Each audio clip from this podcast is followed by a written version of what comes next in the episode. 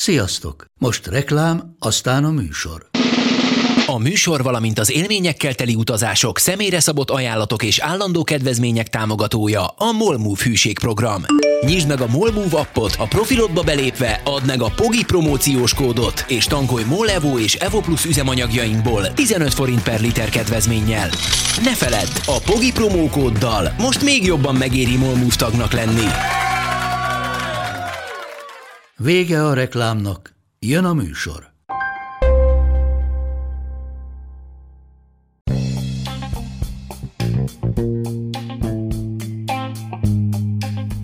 Ez itt a Pogi Podcast. Pogácsa Zoltán közgazdás, szociológus, politikai gazdaságtani podcastja a globális gazdaságról a klímaválság, az automatizáció, a digitális gazdaság, az egyenlőtlenségek és a posztdemokrácia korszakában. A 2022-es év egyik meglepő fejleménye az volt, hogy kialakult egy furcsa csörte a jegybank, Matolcsi György és a kormány Orbán Viktor között a gazdaságpolitika, a gazdaság filozófia, a gazdaság stratégia tekintetében. Azt gondoltam, hogy megérne ez egy elemzést. Azon túl, hogy személyi ellentétek nyilván vannak a történetben, de van-e mélyebb gazdaság filozófiai, gazdaság stratégiai modell a résztvevők fejében? Alternatívát jelentene Matolcsi György ahhoz a modellhez képest, ami itt 12 éve épül. Ennek a megvitatásához segítségül hívtam Bütő Ferenc közgazdász barátomat, akit nagyon szeretnek a Pogi Podcast hallgatói, a 2022-es év leghallgatottabb podcast beszélgetése az hozzá kötődik. Úgyhogy azt gondoltam, hogy jó ötlet őt visszahívni, hogy vitassuk meg egy kicsit ezt a Matolcsi Orbán csörtét. Ez következik most.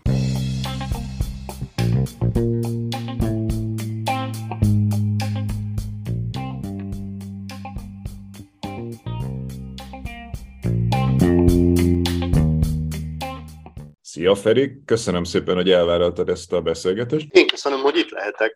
Arról szeretnék veled beszélgetni, és kezdjük is ezzel, hogy az év tulajdonképpen úgy záródott, hogy volt egy kis csetepati, Matolcs György egybank elnök és a kormány között, ami azért szokatlan, hiszen hát ugye bár elvileg a jegybank elnök nyilván független, és nem a Fidesz része, de hát azért Matolcsi György mégiscsak a Fideszből érkezett, a gazdasági miniszteri székből érkezett, Orbán Viktor mégiscsak a jobb kezének nevezte, tehát hogy ő szorosabban kötődik a kormánypárthoz és a miniszterelnökhöz, mint általában szoktak a jegybank elnökök.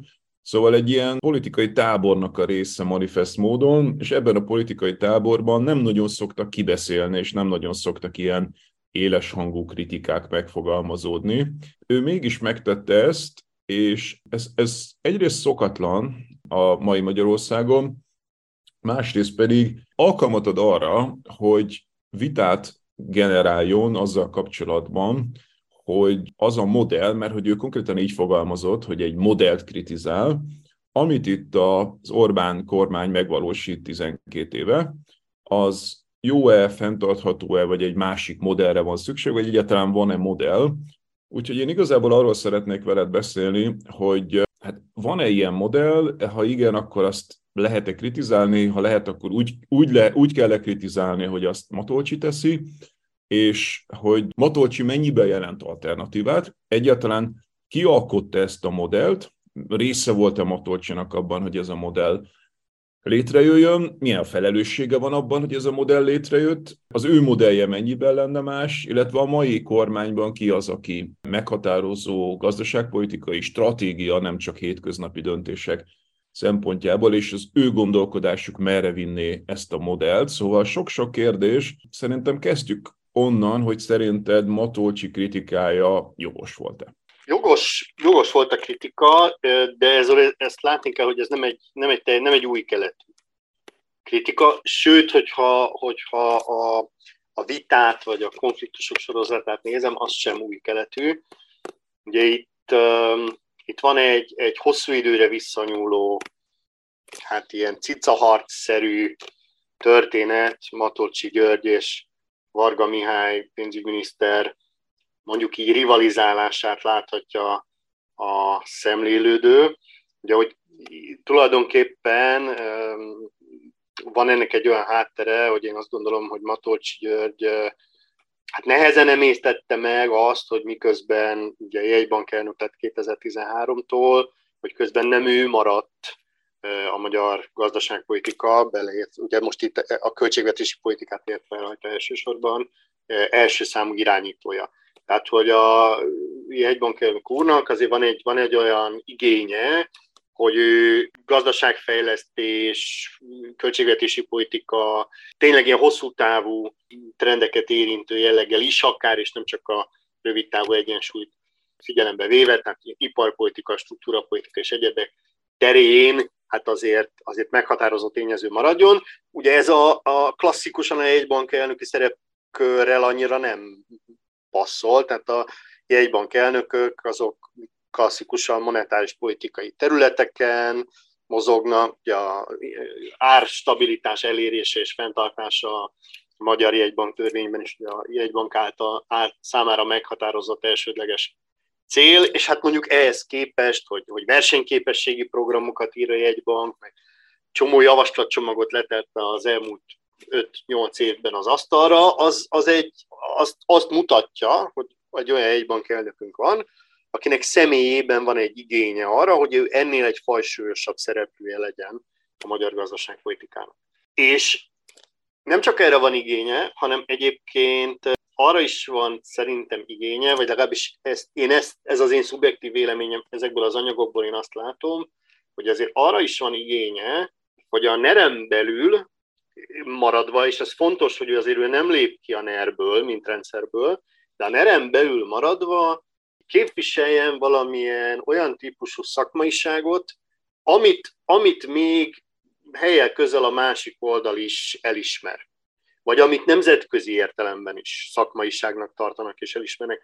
Tehát itt azért a, a, Matolcsi György múltjához hozzátartozik, vagy a, a múltjának ismerete nélkül ezt nehéz megítélni, de hogy a múltjához hozzátartozik, hogy ő, ő ugye együtt dolgozott Lengyel Lászlótól kezdve tudom, a pénzügykutató. Tehát a pénzügykutató, igen, a pénzügykutatónál együtt dolgozott azzal a, azzal a liberális közgazdász elittel, akik mondjuk meghatározó voltak a 2000-es évek, meg már a 90-es évek másik fele magyarországi gazdaságpolitikának is, és hát az egy olyan iskolából jön, amelyik fontosnak tartja és ha az interjút egyébként, vagy a nem interjú volt, ez bocsánat, a bizottság előtti beszámolt, ha megnézzük, akkor hivatkozik is közgazdasági tételekre, közgazdasági dogmákra, közgazdasági állításokra, amiket nem lehet megkerülni, amiket figyelembe kell venni. Tehát ő,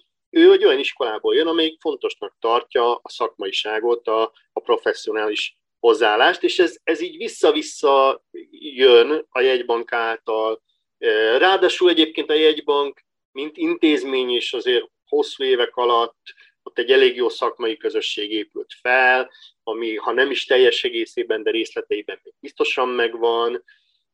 Tehát, hogy ez, ez, ez benne van az ő megszólalásaiban. Most az viszont szerintem nagyon fontos, hogy ő, ő nem beszél ki a nerből, tehát ő a nerem belül kritizálja az irányt, és mondja azt, tulajdonképpen én így fordítom le magamnak, hogy lehetne ezt a NERT, ezt másképpen is csinálni egy kicsit, mondjuk nem, nem tudom én, a szállodaipart fejlesztve, hanem az informatikát fejlesztve.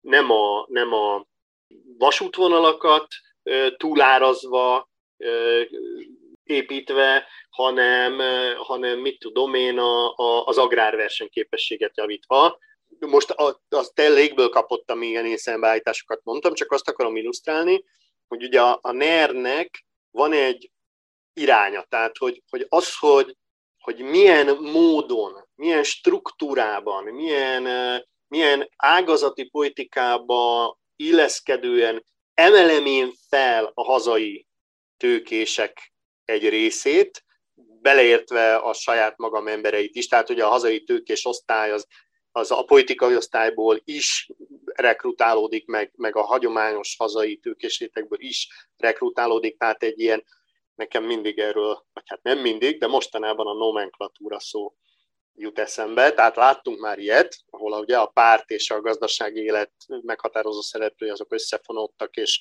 és átjárás volt, és, és innen oda, és onnan ide. De hogy ennek, ennek van egy iránya, és hogy én azt érzem ki Matolcsi György szavaiból, hogy ő más irányt képzelne el. Tehát ő neki azzal nincs vitája, hogy, hogy kellenek olyan típusú az állam által, a párt által felemelt, kitermelt tőkések, mint Mészáros Lőrinc, vagy Tiborc, vagy Garancsi, vagy bárki. Vagy ő azt, maga. Vagy ő maga, igen, csak azt mondja, hogy hát most nem itt tartanánk, és ugye nem lenne nekem ennyi problémám szakmailag, ugye mert fontos a szakmaiság számomra, nem lenne ennyi problémám, hogyha mondjuk ez a garancsi, ez nem ennyi ilyen típusú épületet épített volna, hanem mondjuk rendbe tette volna az elmúlt tíz évben a, a mezőgazdasági területek vízgazdálkodását és öntözési rendszerét. Tehát, hogy tulajdonképpen abból is fel lehetett, ott is fel lehetett volna emelni ezt a garancsit. Vagy, Na vagy... jó, most már sok mindent mondtál, muszáj egy pár dologba belekössek. Ugye abban egyetértünk, hogy a, az MNB-ben Matolcsi alatt van egy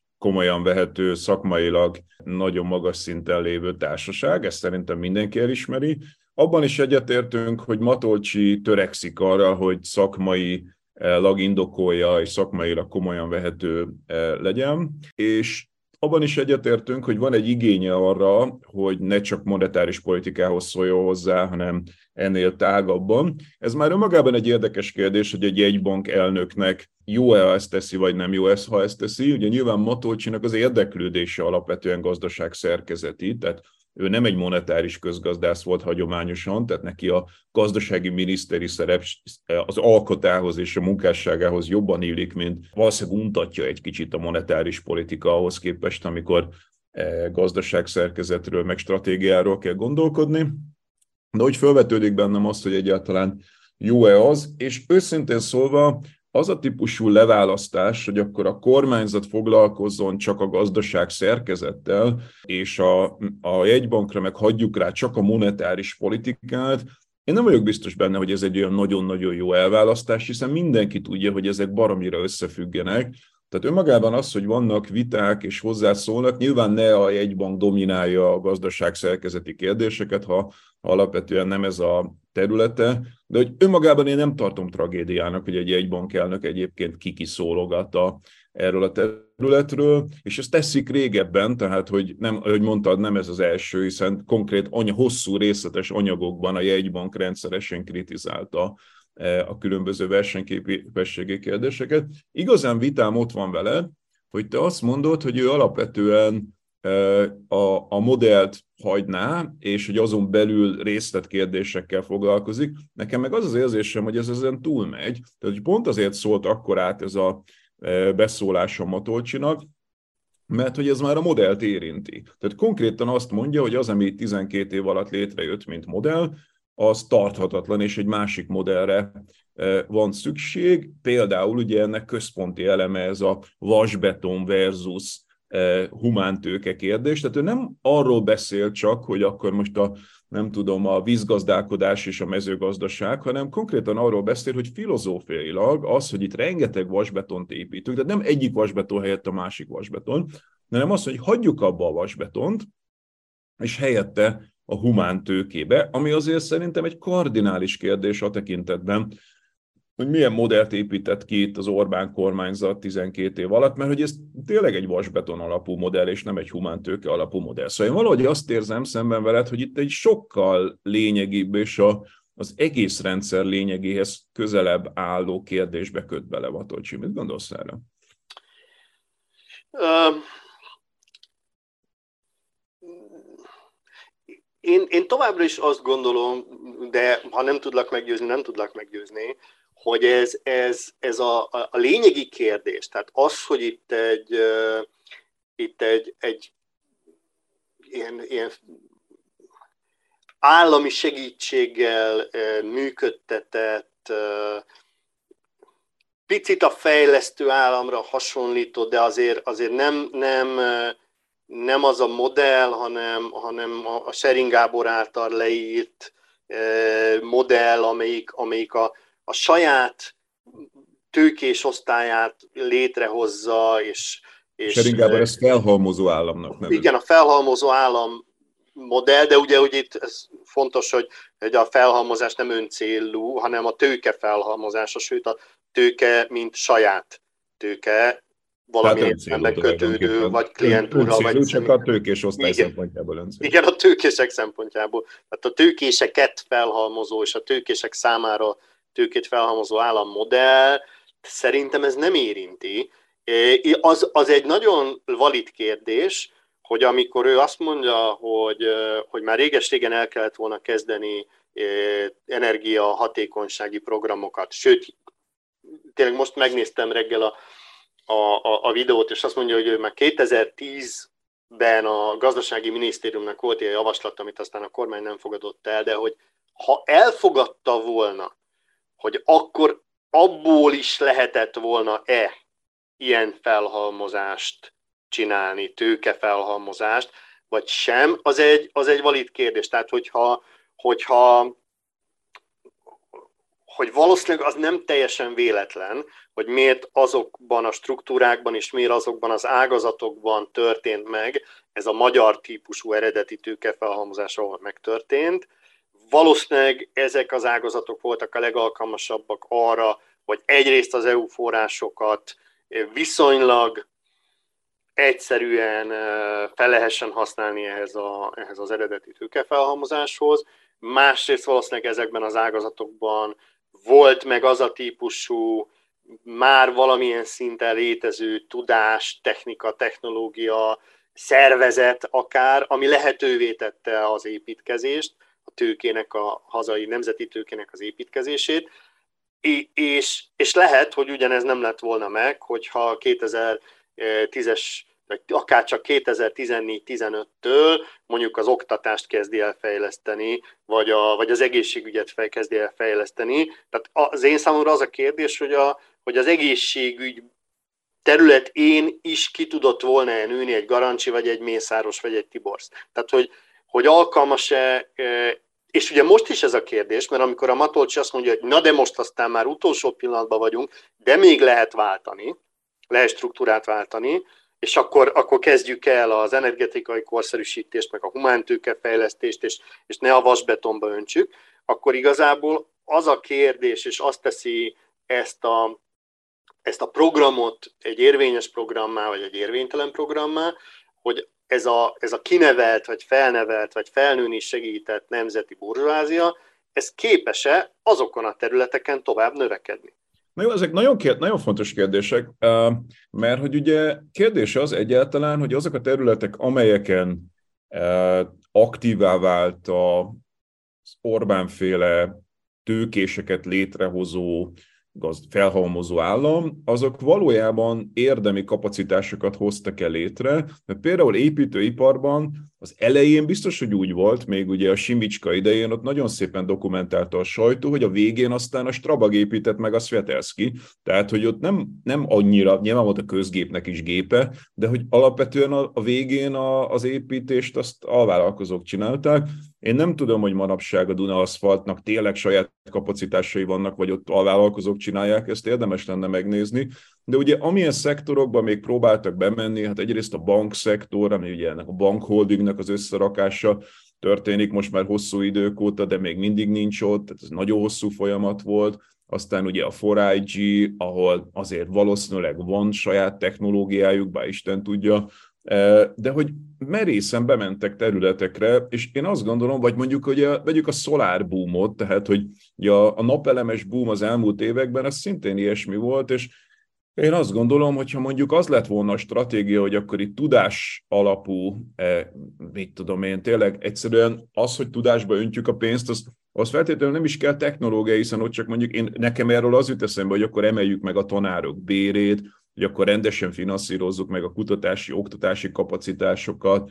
E, nyilván abból kijöhetnek olyan cégek, amiket mondasz, hogy e, mondjuk e, egészség technológiai spin-off cégek, de hogy ezt meg nem feltétlenül kell a NER-nek csinálnia, hanem, hanem hogyha toljuk a tudást, a, a, a, akkor abból létrejön spontán valami, és ide akarok igazából kiukadni, hogy ez viszont már nem a NER modell. Tehát, hogy ez már nem a NER modell, hogy fölülről húzogálom a szálakat, fölülről eh, osztogatom a lapokat, hanem a Matolcsi féle akkor ne vasbetonba, hanem tudásba, tehát, és ugyanez a zöldnél is, tehát hogy nem egy nagy energi, energetikai központ, tehát nem az van, hogy egy darab MVM vagy egy darab paks eh, biztosítja neked az energiát, és azon fut át minden, hanem egy fenntartható zöld energia az egy decentralizált, energiaönellátó valami, ahogy a tudás is sokkal decentralizáltabb modell, tehát szerintem abból, amit a Matolcsi mond,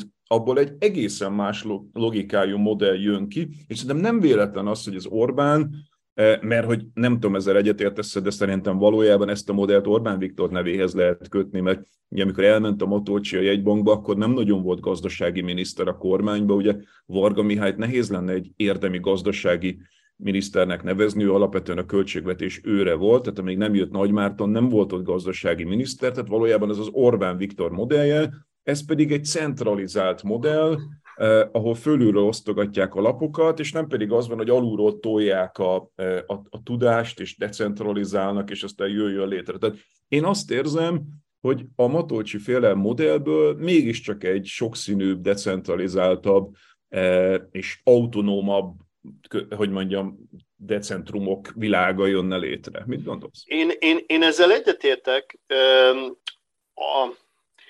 de azért még nem tudom elengedni teljesen a saját teóriámat. Az jutott eszembe, hogy a, a, a monolit politikai rendszerek, azok szeretik a, a nagyvállalatokat és a monopóliumokat és a monopolizált piacokat, mert ugye azokat könnyű irányítani, könnyű kézi, kézzel vezérelni. Lásd a MOL igen. Vagy lásd Szaudarábia, vagy lásd Venezuela, vagy lásd igen, Oroszország, igen, igen. tehát hogy rengeteg külföldi példa Igen, és hogy, és hogy ugyanez volt a modell a klasszikus Kádár rendszerben, a nagy, nagy iparvállalatok, sőt ugye a szolgáltatások is nagy vállalatokba be voltak szervezve, de és hogy valóban, valóban a hagyományos működési logika szerint sokkal könnyebb a, a, a Mészáros Lőrincen keresztül, vagy hogy másik nevet mondjak, Csányi Sándoron keresztül az agrári szektor egy részét irányítani, mint sok, sok kis farmert irányítani, az ő viselkedésüket koordinálni, vagy hogy az oktatást mondtad, ugye mennyivel egyszerűbb a Matthias Corvinus kollégiumnak adni 500 milliárd forintot, amiből egy nagyon magas színvonalú minőségi oktatást tudnak csinálni, mint a, mint a rengeteg pedagógusnak, a ilyen-olyan iskolák, bölcsödék, óvodák, mi, ó, hát sok helyen vannak, sokan vannak az ő bérüket emelni, és hogy, és hogy abból nem lesz, abból nem lesz nertőke. Hát hogyha, hogyha pedagógus béreket emelem, attól még az egyes pedagógus nem lesz NER tőkés. Ugye sőt, a, sőt, sőt, sőt, meg, sőt, Feri, akár autonóm szereplővé válhat. Mert akár maga... autonóm szereplővé válhat, de, de, de hogy azért a késő Kádár korszakban is a, a, ugye ott részben a második gazdaságon keresztül a rendszer próbálkozott azzal, hogy a, hogy a rugalmasabb, innovatívabb területeket is valahogy bevonja és valahogy irányítsa. És azt gondolom, hogy itt, itt a, a, ez a kérdés, hogy, hogy, hogy felépült-e már, megszilárdult-e már annyira a NER, hogy a, a, a kitalálója és legfőbb működtetője és őrzője, Orbán Viktor, azt mondja, hogy jó, akkor most merjünk decentralizált. Tehát már itt már úgyis már lojálisak, már úgyis, úgyis megvan az, amire szükségünk van a politikai hatalom megőrzéséhez, akkor most nézzük meg, hogy, hogy tudunk egy picit rugalmasabb modellt létrehozni azáltal, hogy egy picit decentralizáltabban, akár itt vannak most a szélerőművek kérdése, vagy egyéb igen, energiaközösség dolgok, vagy az oktatás kérdése, tehát hogy, vagy, a, vagy az egészségügyi ellátás kérdése.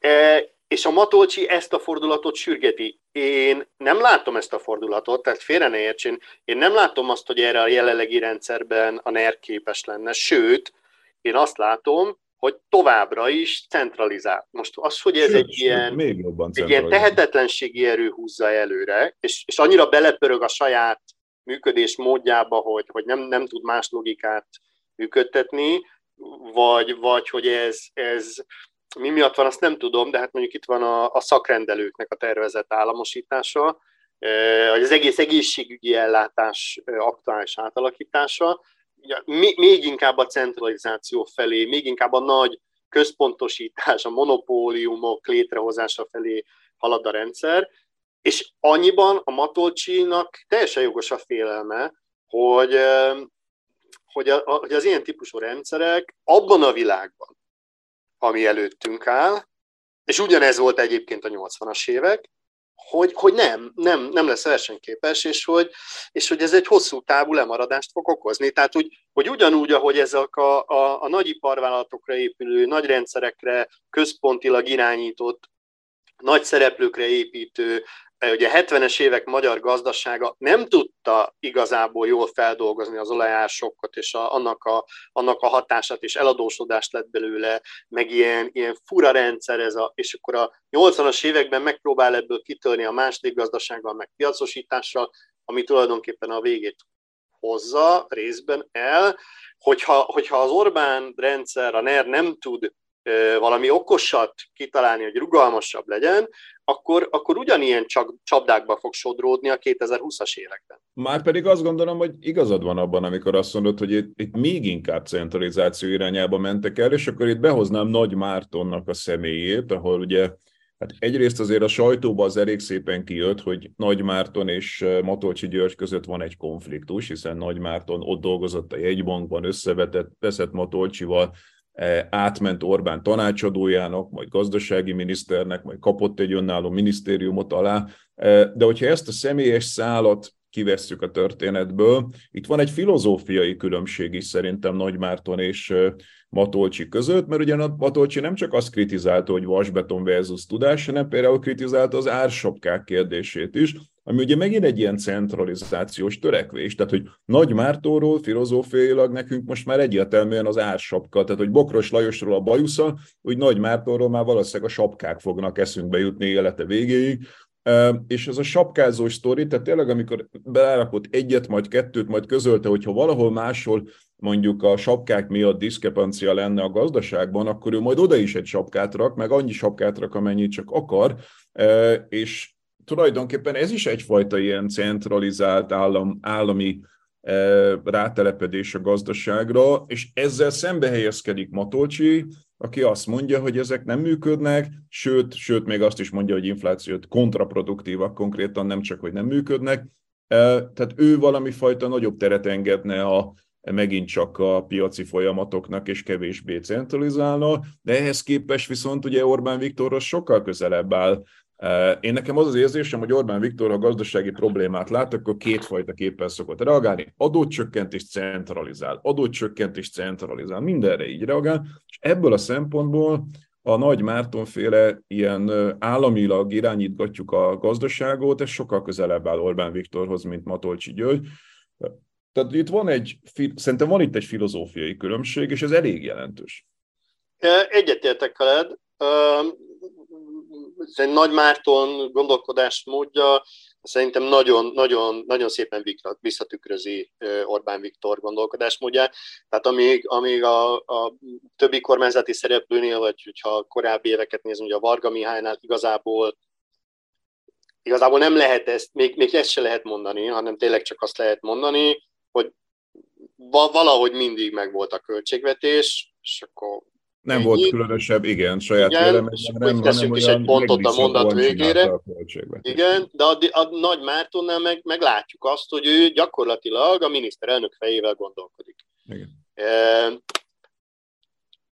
és igen, e, van, a, van meg nagyon erős, tehát igen, a filozófiai eltérés és a, és a megközelítés mód az különbözik, de azért továbbra is szeretném felhívni arra a figyelmet, hogy, hogy még mindig a nerem belül vagyunk, mert hogy például arról Matolcsi sem beszél, hogy és mondjuk akkor a magas infláció miatt, akkor a legszegényebbeknek jövedelempótló támogatást kellene adni.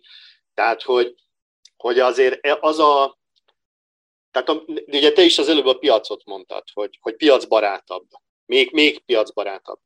Tehát a, a NER-nek ebből a, ebből a központilag irányított neoliberalizmusából a, úgy tűnik, mintha a jegybankelnök jobban kedvelni a neoliberalizmus részt, az Orbán Viktor meg jobban kedveli a központilag irányított. Itt van egy nagyon fontos dolog, és muszáj itt közbevessek valamit, tehát hogyha hallgatnak minket, néznek minket, akkor azt gondolják sokan, hogy ez egy ellentmondás, hogy hogy lehet központilag irányított neoliberalizmus, hiszen a neoliberalizmus a sokak fejében a piac megvalósítása, de ugye soha nem volt a piac megvalósítása, tehát az volt a retorikája a neoliberálisoknak, hogy majd több eh, piac és kevesebb állam, de soha sehol más országokban sem az lett a vége, hogy több piac lett és több verseny ténylegesen, hanem tipikusan a fogjulejtett állam lett belőle, azaz, hogy a e, pár szereplő, pár nagy szereplő fogjulejtette az államot, és korlátozta a versenyt. Magyarországon ebből a szempontból még, e, még evidensebb ez a dolog, mert itt nem is az van, hogy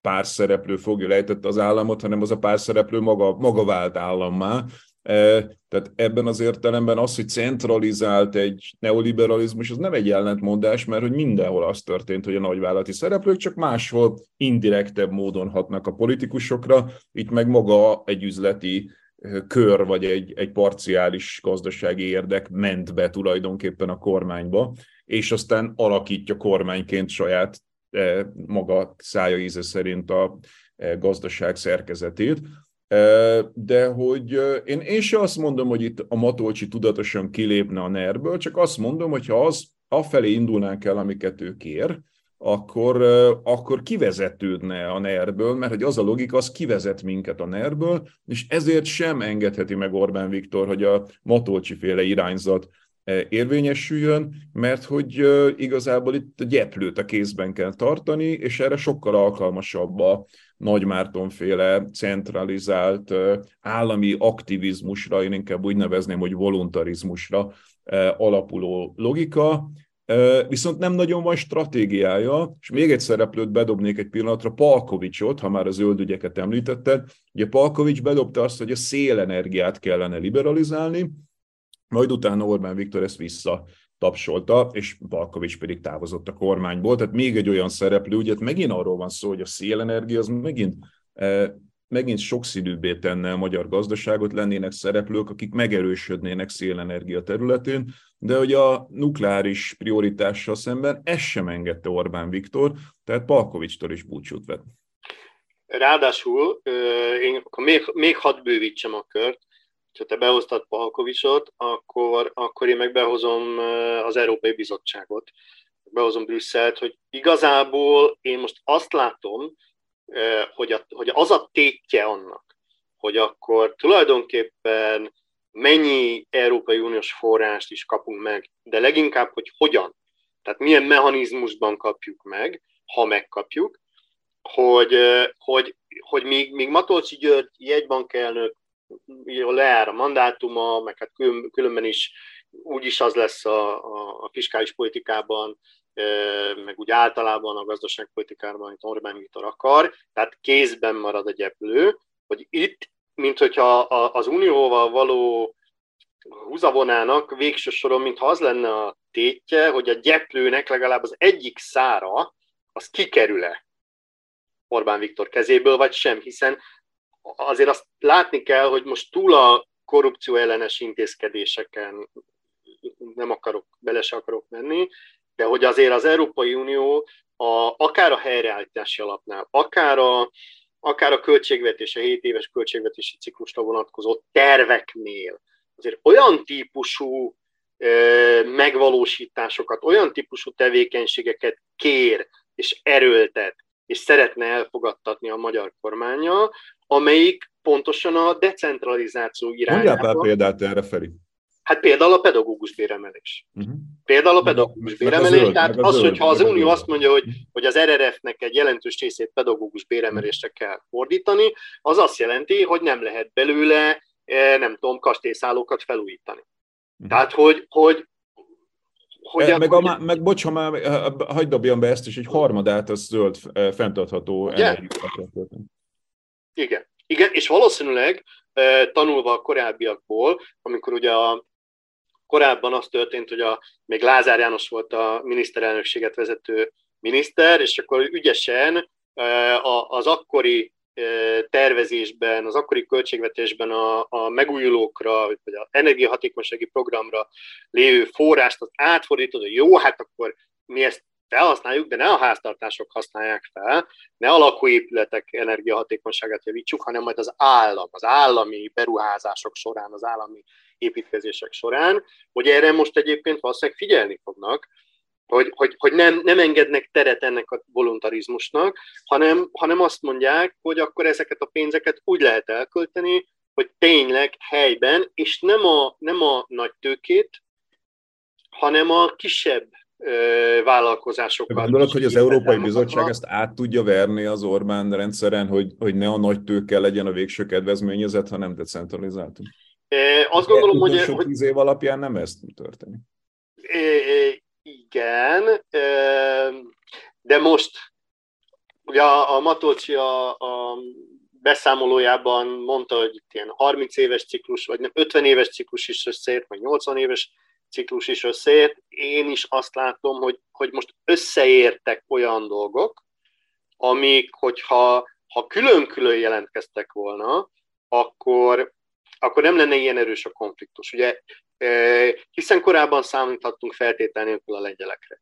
Itt van a, a Oroszország háborúja Ukrajnába, ismerjük az ahhoz való magyar kormányzati álláspontot, propagandát, stb. Én már nem számíthatunk a lengyelek feltétlen támogatására. Belementünk olyan, olyan történetekbe, amik miatt, és egyébként a másik oldalon meg, ugye elfelejtettük felszámolni, vagy legalábbis jelentős mértékben csökkenteni az orosz energia függőségünket, ami miatt ugye egy, egy jelentős folyófizetési mérleg hiánya nézünk szembe, tehát hogy, hogy olyan típusú kényszerek vannak, és olyan típusú ö, csapdákba lavírozottunk bele, ami miatt az Európai Bizottság ö, azt mondja, hogy, hogy most van esélye arra, hogy egy ilyen fellazító politikát ö, elfogadtasson, mert ugye ez, ez, hogy mondjam, tehát, hogy, hogy az Európai Bizottság eszköztára azért nem olyan erős, tehát azért az, ahhoz kell, hogy az meg legyen szavazva. De a nem lehet, hogy az van, hát értem, amit akarsz mondani, de hogy nem úgy ismerjük alapvetően Orbán Viktort, hogyha az lenne a tárgyalások kimenetele, hogy érdemi beleszólása lenne az Európai Uniónak az átláthatósági kérdésekbe, érdemi átláthatósági intézményeket kellene Magyarországnak felajánlania. És egyébként nem a NER közeli tőke lenne ezeknek az uniós pénzeknek a végső kedvezményezetje, akkor esetleg azt mondaná, hogy jó, akkor nincs annyira szükségünk az egészre. Hát szerintem ez folyik. Tehát szerintem ez folyik, hogy csak még nincs el, én azt érzem, hogy még nincs eldöntve. Tehát azt gondolom, hogy, hogy, egy, hogy borzasztó erős a nyomás mind a két irányból, de, de vannak olyan, olyan, olyan puhatolózások, vagy vannak olyan betervezett, például 2023-ra betervezett devizakötvény kibocsátások, amik azért mutatják, hogy, hogy van, van B-terv. Tehát van B, for, tehát megvan az a forgatókönyv, hogy mi lesz, hogyha nem lesz meg a, a, a Mondjál a erről pár szót, mert, mert hogy engem érdekelne, hogy mi, mi szerinted ez a B-terv. Hát azt gondolom, hogy, hogy az a Béter, hogy túlélni. Uh-huh. Tehát, hogy, hogy a, és hogy itt igazából szerintem a legnagyobb konfliktus a, a Orbán Viktornak nem az állampolgárokkal van, hanem a, hanem a, hanem a NER tőkével. Mert hogy, mert hogy ha, ha szigorít is az Európai Unió, hogyha más típusú dolgokra is jönnek azok a források, de de a NER tőkének, sőt, bocsánat, nehogy elfelejtsem, hogy az itt lévő multinacionális cégek azok mennyire falsúlyos szereplők ebben a történetben. Tehát most gondolj bele, hogy egy, egy, egy Audi számára, egy Mercedes, vagy egy Bosch, vagy egy Samsung számára, hogy ez mennyire fontos, hogy legyen megállapodás, mert hogy számukra nagyon sokat számít az a stabilitás, amit egy akár egy, egy szigorúan kontrollált folyamatban, szigorúan ellenőrzött folyamatban, de Magyarország mégis hozzájut, és akkor ez megnyugtatja a tőkepiacokat, nincsenek nagy kilengések, a szállítások nem akadoznak ezek miatt. Mit tudom én, egy csomó vetülete van, tehát az ő számukra borzasztó fontos, miközben ez lehet, hogy azt jelenti, hogy a, hogy a NER tőke nem tud abban az ütemben gazdagodni, és itt most már tényleg nem pár tucat tőkésről van szó, hanem több ezer tőkésről van szó. Tehát azok is ide tartoznak, akiknek 100-200, a Rákai Filip is ide tartozik, érted? Ja, azért, mert ők sokkal szélesebb abba, azért, mert ők reménykednek abban, hogy uniós pénzeket majd ők felhasználhatnak, vagy mire gondolsz? Vagy Igen, ma, tehát, hogy... csupán az, hogyha nem kapjuk meg, akkor az olyan instabilitást okoz, ami már problémás. A multinacionális cégek számára igen, azt gondolom, hogy igen, illetve akkor számukra is megszűnnek azok a kedvező feltételek, eh, akár a kormányzati támogatások, eh, akár, akár hogyha nincsen, nincsen a munkaerő valamilyen szinten pacifikálva, és ez is hozzátartozik eh, az Európai Uniós források felhasználása. Tehát, hogy, hogy itt nagyon, nagyon sok áttételes viszony van, gondolj bele, hogy most tényleg, hogyha, hogyha elhúzódik mondjuk, a, ha nem kapjuk meg a helyreállítás alapforrásait, és nem tud a kormány bármilyen okból, például erre hivatkozva pedagógus bért emelni, és elhúzódnak ezek a e, sztrájkok és polgári engedetlenség és egyebek, az előbb-utóbb a termelési szerkezete is hatással lesz. Hát nem tudnak bemenni, kevesebb munkórát tudnak ledolgozni a gyárakban az érintettek. E, tehát egy, azt gondolom, hogy az Európai Uniós megállapodásra a, a nálunk lévő és nálunk jelentős profitot zsebre tevő multinacionális tőkének, elsősorban németipari tőkének a stabilitás helyreállása miatt van szüksége. Igen ám, csak ez a megegyezés, ez meg közben e, kedvezőtlenebb helyzet, az eddigiekhez képest kedvezőtlenebb helyzetbe hozhatja a NER tőkét, és akkor az a kérdés, hogy ki az, ki az erősebb. Jó, a... oké, okay. nézzük egy kicsit meg ezt a B-tervet, mert engem most elkezdett izgatni ennek a B-tervnek a gondolata. Azt mondtad, hogy kibocsátani államkötvényeket, ugye nyilván arra gondoltál, hogy nem forintban, mert hogy ugye ezzel lehetne biztosítani a fizetőképességet, amit be ez jelentősen hozzájárulna a ha euróba hozzánk vágnának egy nagy adag eh, uniós transfert, de azt nem kapnák meg, akkor alternatív források kellenek. Most ugye egyrészt van ez az orosz halasztási dolog, tehát hogy ugye az energiaszámlánknak egy részét egy bizonyos szint felett, hogyha eh, a gázára megint fölfelé menne, és most már ugye majdnem, hogy ott tartunk, megint ismét emelkedik a gázára, hogy aktiválódhat ez a, ez a megállapodás, akkor ugye ezt el tudjuk halasztani a következő évekre, tehát itt csökkent a nyomása magyar gazdaságon a, a tekintetben, hogy a hosszú távú gázszerződésünket könnyebben tudjuk tartani, hiszen el tudjuk halasztani. Viszont én azt gondolom, hogy olyan nagyon megfelelő kamattal eurókötvényt nem nagyon tudunk kibocsátani. Tehát, hogy olyan magas hozamot kéne ígérni egy euró alapú magyar papírér, hogy, hogy az, az, az kigazdálkodhatatlan, tehát hogy nem vagyunk igazán, valamilyen, hogy mondjam, kismértékben igen, de nem vagyunk igazán abban a helyzetben, hogy, és főleg ha az uniós pénzeket nem kapnák meg, akkor megint csak ugrana egyet a kockázati mutatón, és akkor szerintem ott nem egy valós alternatíva, hogy akkor majd mi iszonyatosan magas kamattal kibocsátunk eurókötvényeket. Mit gondolsz erre? Azt gondolom, hogy jelen pillanatban is lázas gondolkodás folyik arról, hogy ez, ez a B-terv, ez, ez hogy néz ki, és hogy tényleg, hogy lehet erre reálisan B-tervet készíteni. Tehát, hogy, de, de hogy én azt mondom, hogy, hogy erre, erre nézve nagyon erős a törekvés. Tehát a, pontosan, a, pontosan a, a struktúrának és a NER tőkének a, a, a nyomása és az egész a hatalmi rendszer működése miatt nagyon nehéz elengedni azt, amivel az Európai Uniós forrásokhoz a hozzájutás a megállapodás járna, és nagyon erős a törekvés arra, hogy legyen valamilyen Péter.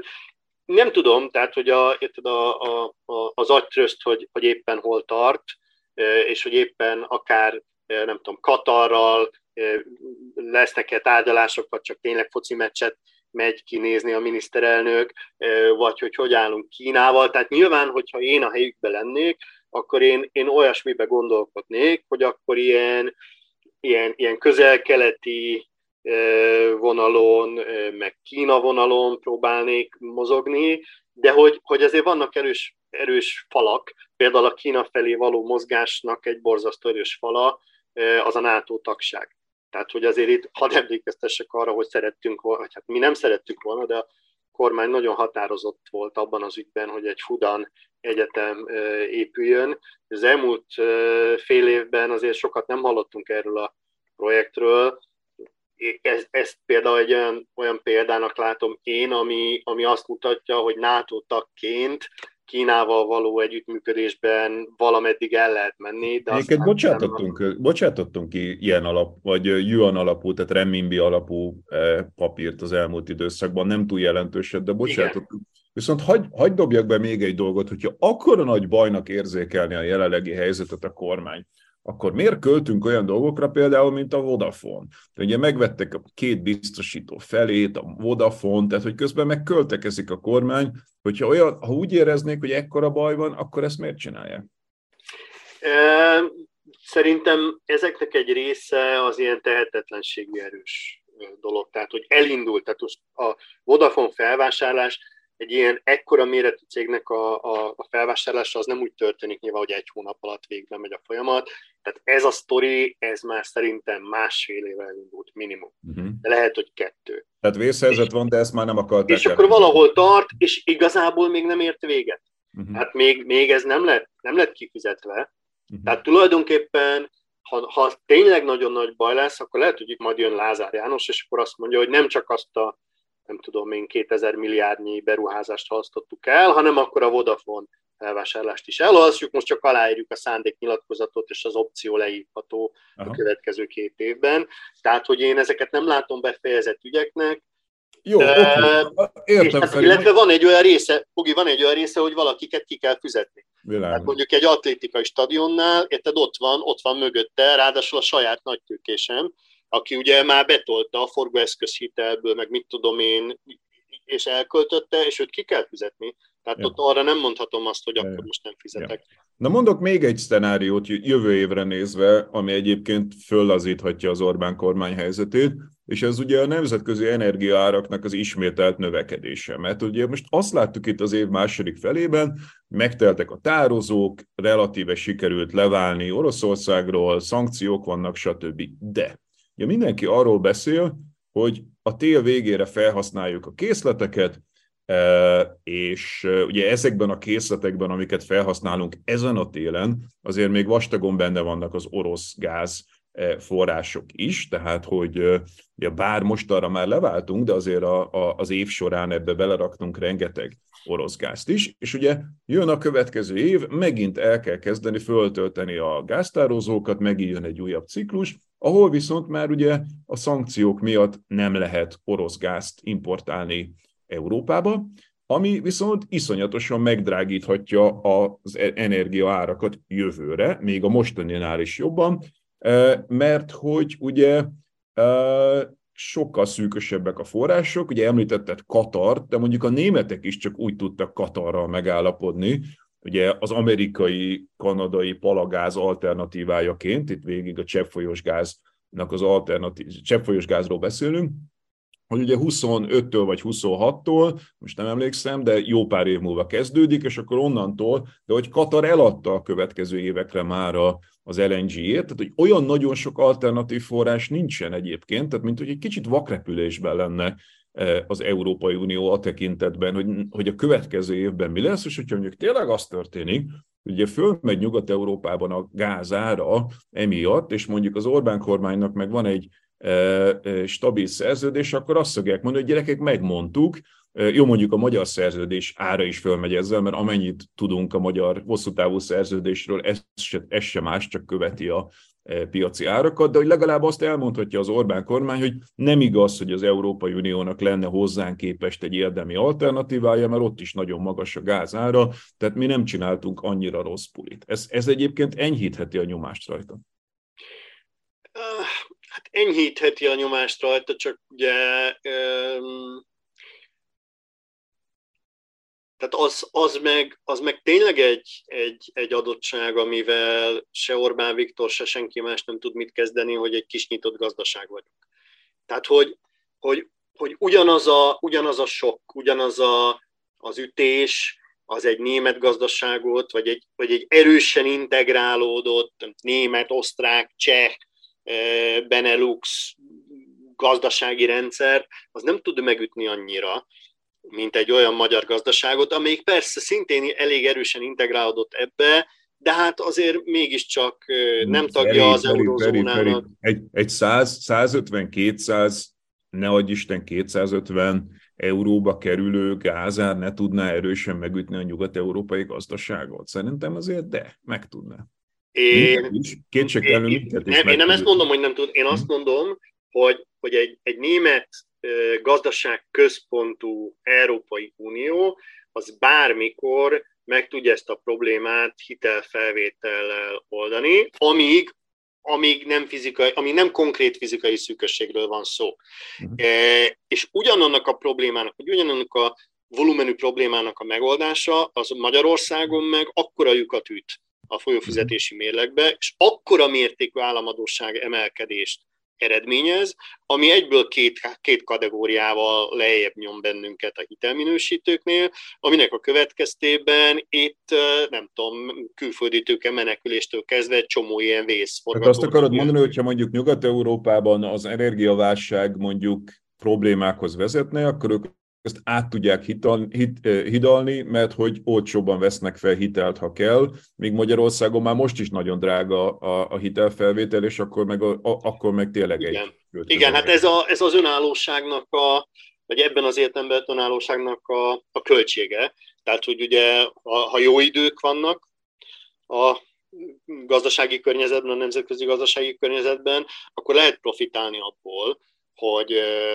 hogy, hogy önállóan mozogsz, és saját valutád van, és itt is egy kicsit próbálsz keresni, meg ott is egy kicsit próbálsz keresni, de azért amikor, amikor rossz idők jönnek, meg, meg nyaros idők, bizonytalanságok vannak, azért akkor könnyebb, hogyha, hogyha egy nagy blokkba összekapaszkodva próbálod meg ezt megoldani. De erre meg azt mondaná az Orbán, bocs, hogy közbevágok, de erre meg azt mondaná az Orbán, hogy nekünk van egy hosszú távú külön bejáratú szerződésünk az oroszokkal, ami stabil forrást ad. Igen, de már az Orbán is azt mondja, hogy, hogy, hogy csak a mennyiségre vonatkozik a stabilitás, és az ára nem. Ja. És ugye a folyófizetési mérleg hiány növekedésen keresztül hmm. ő futhat bele egy olyan problémába, amit, amit érted, egy ekkora gazdaság önmagában nem.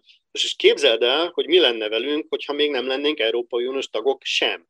Tehát, hogy azért azt mindig elfelejtjük, hogy hogy oké, okay, ez is egy nehezebb helyzet, hogy, hogy, hogy az euróövezet, mint védőháló nincs között, körülöttünk, de hogy azért az még mindig egy erős védőháló, hogy mi Európai Uniós tagok vagyunk. És hogy, és hogy azért e, ennek, a, ennek, ennek az előnyét, tehát mindig én csodálkozom azon, amikor, amikor komoly, komoly közgazdászok komolyan felvetik azt, hogy az Orbán Viktor e, ki akarja vezetni, vagy ki akarná vezetni Magyarországot az Európai Unióból, hát akkor gyakorlatilag akkor miből is vezetnék ki? A, akkor az Audi-ból, meg a Samsungból, meg a Bosch-ból ki akarja vezetni Meg az uniós támogatásokból, meg a, tehát, hogy, vétó, meg a bőszteli vétójogból. Tehát igen, és hogy ugye a Kína, Kína számára is addig vagyunk érdekesek, amíg Persze. bent vagyunk. Meg Oroszország számára. Meg Oroszország számára is addig vagyunk abszolút. érdekesek, amíg bent Persze. vagyunk, igen. Persze. És hogy, és hogy ha nem lenne még ez a, ez a megtartó erő, amit az Európai Uniós tagság jelent, hát akkor meg végképp ilyen, na akkor lenne Törökország. Tehát, hogyha, hogyha ugye azt a kérdést feltesszük, tehát, hogy mondjuk a, a Zsidai Viktorra szólva, hogy akkor, akkor lesz-e Magyarországból, mikin infláció terén Törökország, akkor erre nekem leginkább az a válaszom, hogy, hogy azért nem lesz Törökország, mert Európai Uniós tagok vagyunk. Ha nem lennénk, nem lennénk Európai Uniós tagország, akkor, akkor, akkor Törökország. Uh-huh. Tehát akkor egy sokkal inkább elszabadul infláció. Jó, mi lesz még egy jövőre? Tehát, hogy még egy utolsó kérdésként azt feltenném, hogy azon kívül, amiket már említettünk, itt megpendítettünk pár dolgot, ami B-terv, meg egyáltalán történhet jövőre, de mi az, ami még szerinted, amire figyelni kell a 2023-as évben? Um,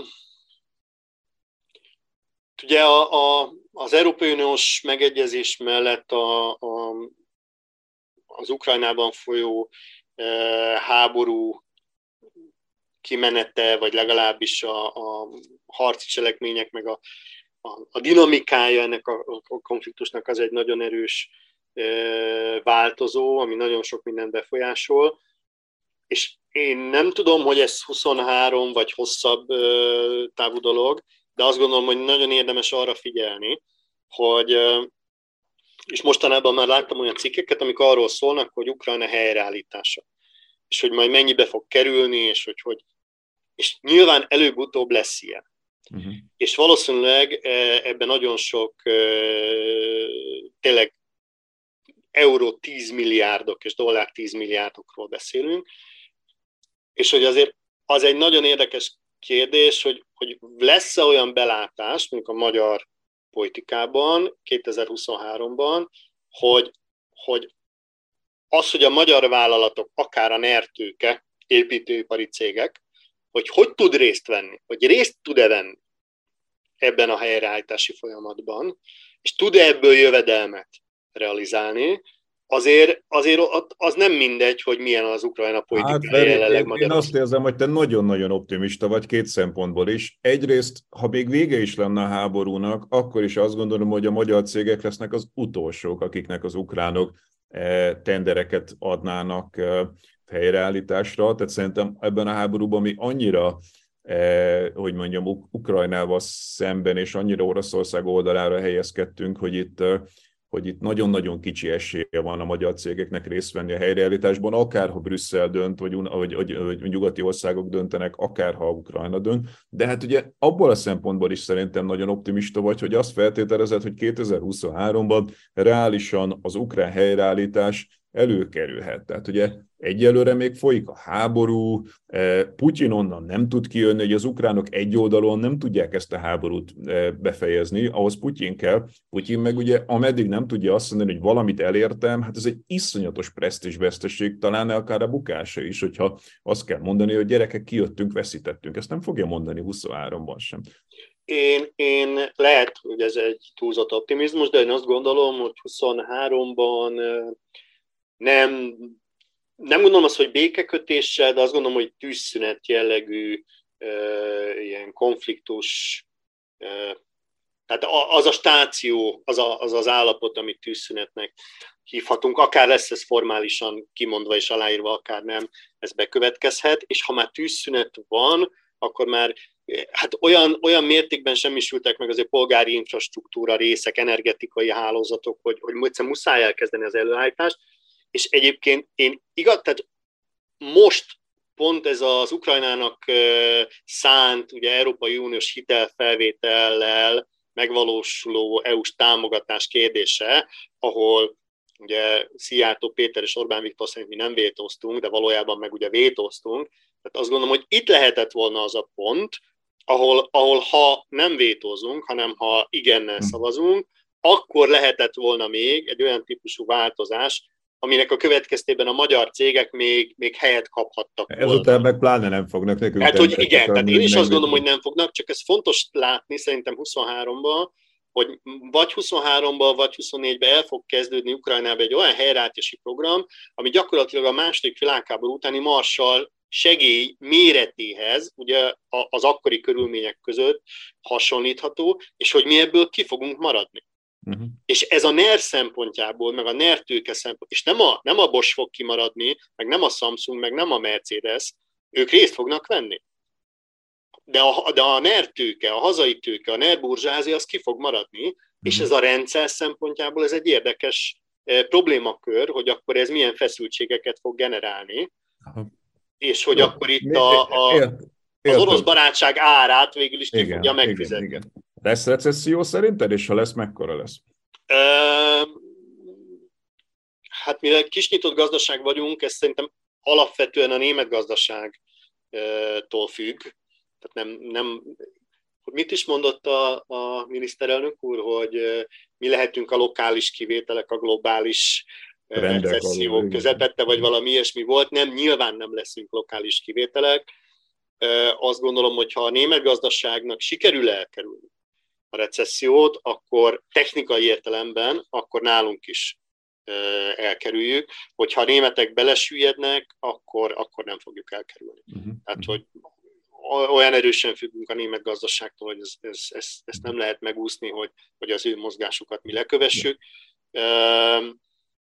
Az egy másik kérdés, hogy, hogy a magas infláció miatt ugye a nominális GDP az, az nőni fog, és hogy a költségvetésnek lesznek emiatt 2023-ban is bevétel, pláne hogyha ha a módosítás után is még alul tervezi az inflációt, Varga Mihály, akkor lesznek extra bevételei, és akkor abból lehet, lehet kompenzálni, de, a, de az a kompenzáció, akárki is kapja a kompenzációt, az, az nem, a, nem, a, nem a reál értelembe vett növekedésre lesz elegendő, hanem ez inkább ilyen veszteség minimalizálós, vagy veszteség csökkentő kompenzáció lehet.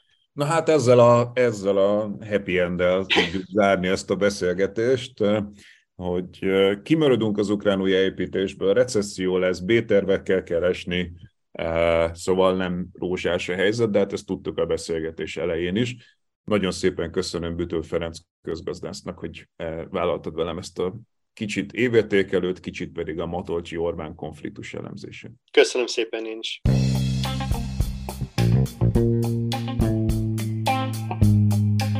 Ez volt ma a Pogi Podcast. Ha vitába szállnál az elhangzottakkal, vagy témát javasolnál, keresd a Pogi blog oldalt a Facebookon. Ha támogatnád a podcastot, azt a www.patreon.com per Pogi Podcast oldalon teheted meg. Köszönjük!